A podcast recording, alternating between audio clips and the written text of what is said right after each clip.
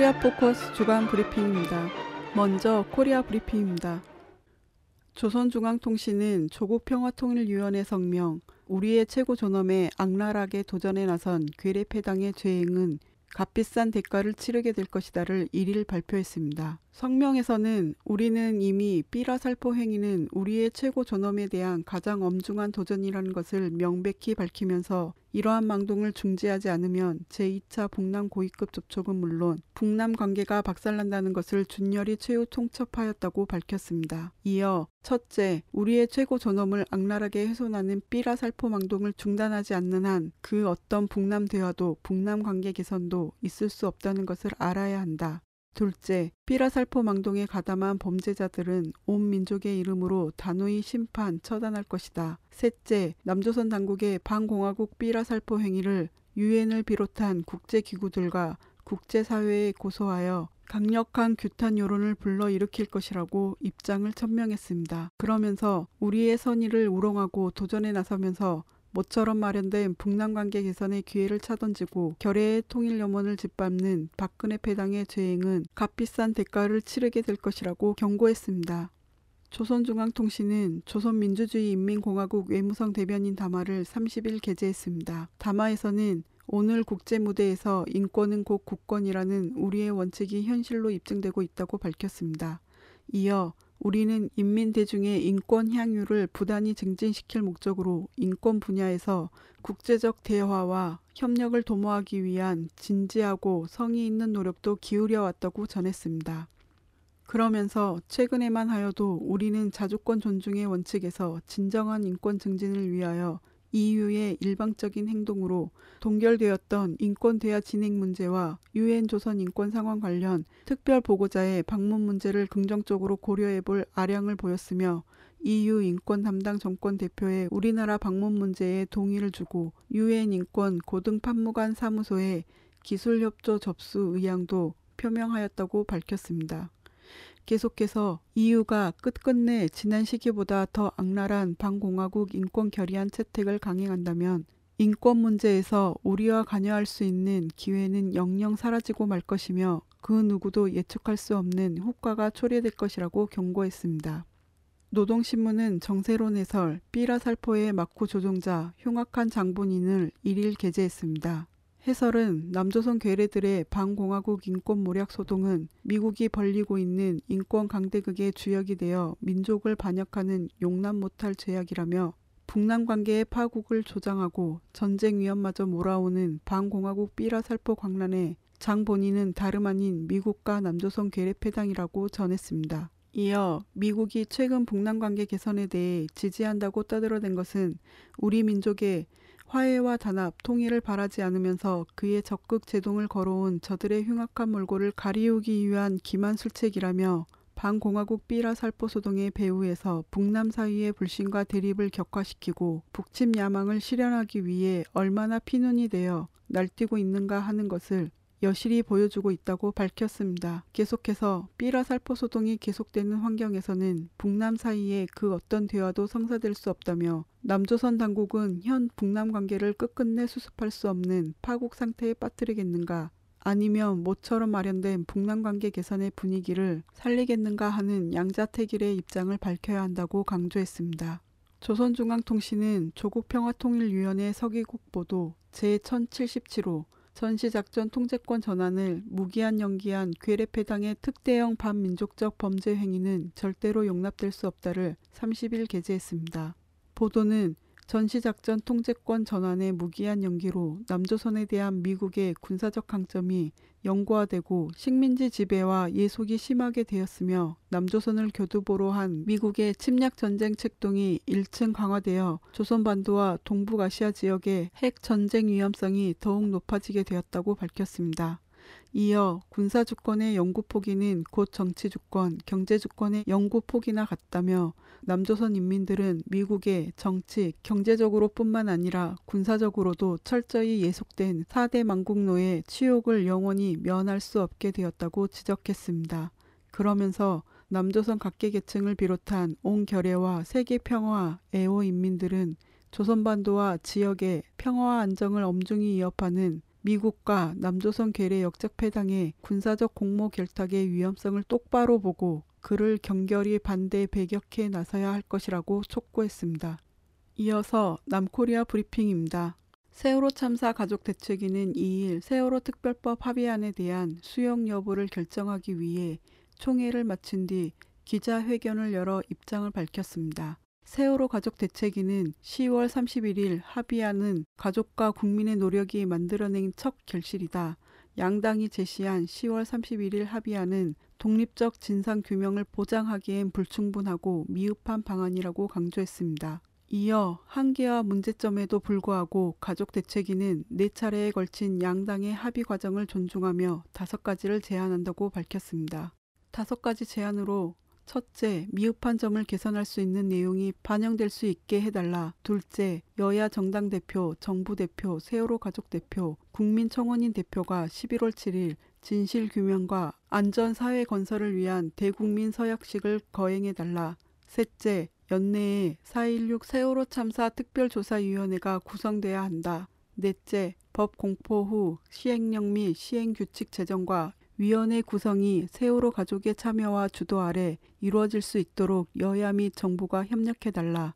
다섯째, 배보상 지원에 대한 논의에 유가족뿐만 아니라 생존자, 피해자 참여를 보장해달라라고 요구했습니다.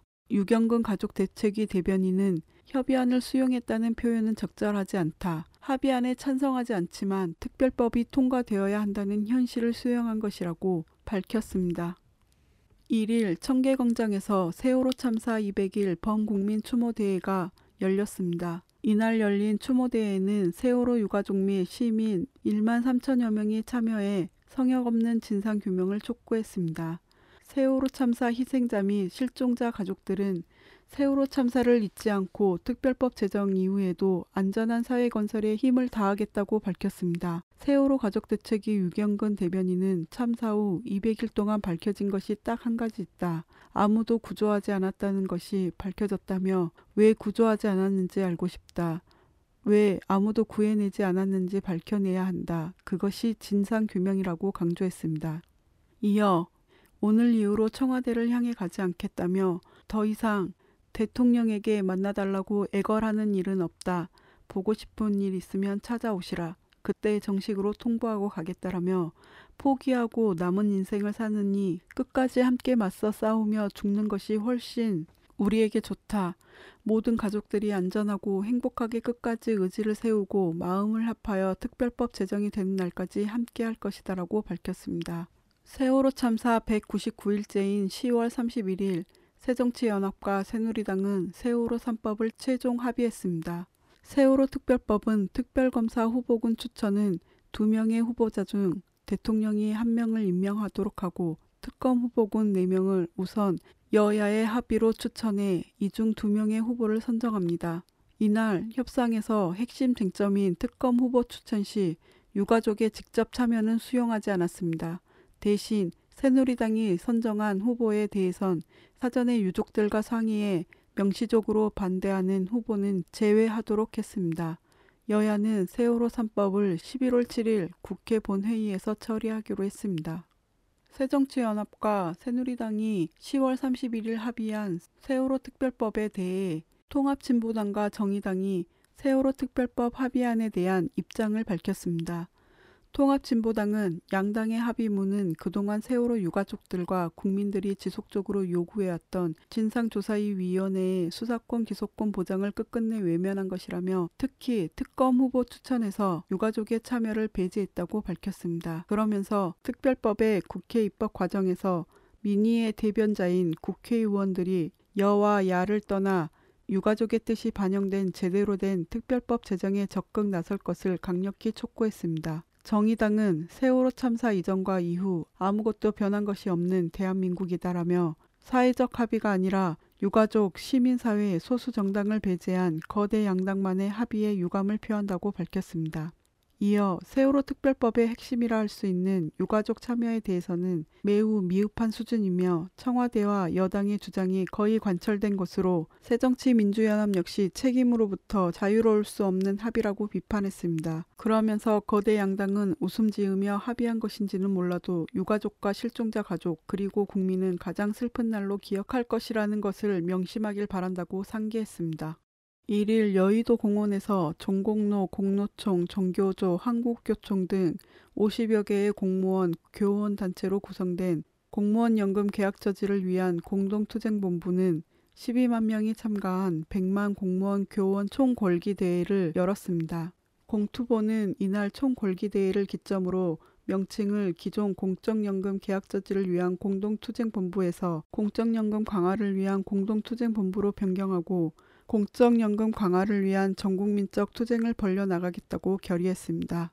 앞서 28일 전국 공무원 노조 각 지부장을 비롯한 조합원 200여 명이 새누리당 공무원 연금 계약안을 규탄하며 삭발 투쟁을 벌였습니다. 새누리당의 공무원 연금은 재직 중인 공무원의 기여율은 2018년까지 월급의 7%에서 10% 인상하고 연금 지급률은 1.95%에서 1.25%로 2026년까지 단계적으로 내리며 기여금을 납부해야 하는 재직 기간에도 현행 33년에서 최대 40년까지로 연장해 7년마다 더 내야 합니다. 전공로 부산본부는 30일 6급 이상 공무원이 매해 반강제적으로 10만원씩 내는 정치 후원금 기탁을 거부하기로 결의했습니다.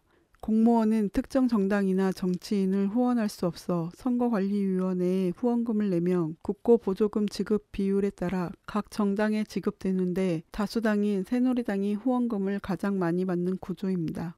탈북자 단체 북한 동포 직접 돕기 운동 대북 풍선단이 31일 새벽 경기도 포천에서 대북비라 102만 장, 풍선 24개를 비공개로 북에 날려 보냈습니다. 대북비라는 북의 체제를 비판하는 내용이 담겨 있습니다. 대북 풍선 단장 이민복은 앞으로도 인도주의 차원에서 계속해서 대북 전단을 보낼 것이라고 밝혔습니다. 이어 대북 전단 살포를 막을 법적 근거가 없다고 밝힌 정부가 한편에서는 전단 살포 활동을 방해해왔다며 국가를 상대로 손해배상 소송을 냈다며 되려 큰 소리를 쳤습니다. 대북 풍선단은 지난 10일 연천 지역에서 북이 고사총 사격을 가한 대북 비라 풍선을 날린 단체입니다. 환경운동연합이 대북 비라 살포는 자연 환경을 오염시키는 행위라며 자유북한 운동연합 대표 박상학 등을 경찰에 신고했습니다. 환경운동연합은 일부 탈북 단체가 수만 수십만 장의 삐라와 라디오, 지폐 등을 공중에 살포하는 것은 쓰레기를 투기하는 행위로 경범죄 처벌법 제3조항 1항 11호에 해당한다며 경찰에 불법 투기 행위를 단속해달라고 신고했다고 26일 보도자료를 통해 밝혔습니다. 이어 대규모의 대북 전단이 자연에 방치될 경우 환경을 오염시키고 경관을 훼손하는 문제가 있을 수 있다며 이들이 전단을 무지하기로 살포하면서 대책을 세우지 않는 것은 무책임한 행위로 처벌받아야 한다고 주장했습니다. 그러면서 이들이 앞으로도 전단 살포를 계속할 경우 상습적인 쓰레기 투기로 보고 폐기물 관리법 위반으로 지자체, 환경부, 검찰 등에 고발할 것이라고 경고했습니다. 끝으로 국제 브리핑입니다. 마르주키 다르수만 유엔 북인권 특별보고관은 28일 유엔 본부에서 기자회견을 열고 27일 최명남 북외무성 부국장과의 면담 내용을 밝혔다고 미국의 소리가 29일 보도했습니다. 다르수만은 북이 유엔 총회 제3위원회에 제출된 북인권 결의안 중 북최고 지도자와 북인권 상황의 국제형사재판소 회부를 공고하는 조항이 삭제되어야 특별보고관과 유엔 인권 최고 대표를 북에 초청할 수 있다고 밝혔습니다. 이어 나는 결의안과 관련이 없다. 북의 우려를 결의안 공동 제안국에 전달하겠다고 답했으며 다루스만은 면담 후 실제로 결의안 공동 제안국을 만나 북측의 우려를 전달했다며 제안국들은 결의안 재검토에 앞서 방북이 성사될 것이라는 확실한 보장이 있어야 한다는 입장을 보였다고 전했습니다. 이번 면담은 다루스만 자신의 요청에 의해 이루어졌다며 북이 요청을 수락해 뜻밖이었다고 밝혔습니다. 워싱턴 DC 링컨 메모리얼 광장에서 1일 세월호 참사 200일 워싱턴 지역 침묵 시위가 열렸습니다. 40여 명의 참가자들은 촛불과 영정사진을 들고 광장 주변을 1시간 동안 행진하며 시위를 이어갔습니다. 이날 참가자들은 억울해서 그리고 분해서 안 나올 수가 없었다. 더 이상 물러설 곳도 없지 않은가. 대통령도 모른 척하는 이분들의 아픔을 우리라도 함께 간직해야 한다. 세월호 특별법은 권력으로부터 독립되어 진실을 밝히는 법이어야 한다. 희생자 304명과 유가족들 그리고 국민들을 위해 철저한 진상규명과 재난 예방 대책은 꼭 이루어져야 한다고 목소리를 높였습니다. 스웨덴 정부가 유럽 회원국 가운데 처음으로 팔레스타인을 국가로 30일 공식 인정했습니다. AFP 통신에 따르면 스웨덴 외무장관과 마고 왈스트롬은 성명을 통해 오늘 정부는 팔레스타인 국가로 인정하기로 결정한다면서 이는 팔레스타인의 자결권을 확인하는 중요한 조치라고 밝혔습니다. 이어 우리의 결정이 다른 나라의 길잡이가 되길 바란다고 덧붙였습니다. 스웨덴 총리 스테판 레페는 지난 3일 총리 취임 연설에서 이스라엘과 팔레스타인의 충돌은 상호 인정과 평화적 공존이 요구되는 두 개 국가 해법으로만 해소될 수 있다며 스웨덴은 EU 가운데 팔레스타인의 국가 지위를 인정하는 첫 서방 국가가 될 것이라고 밝혔습니다. 코리아 포커스 주간 브리핑이었습니다.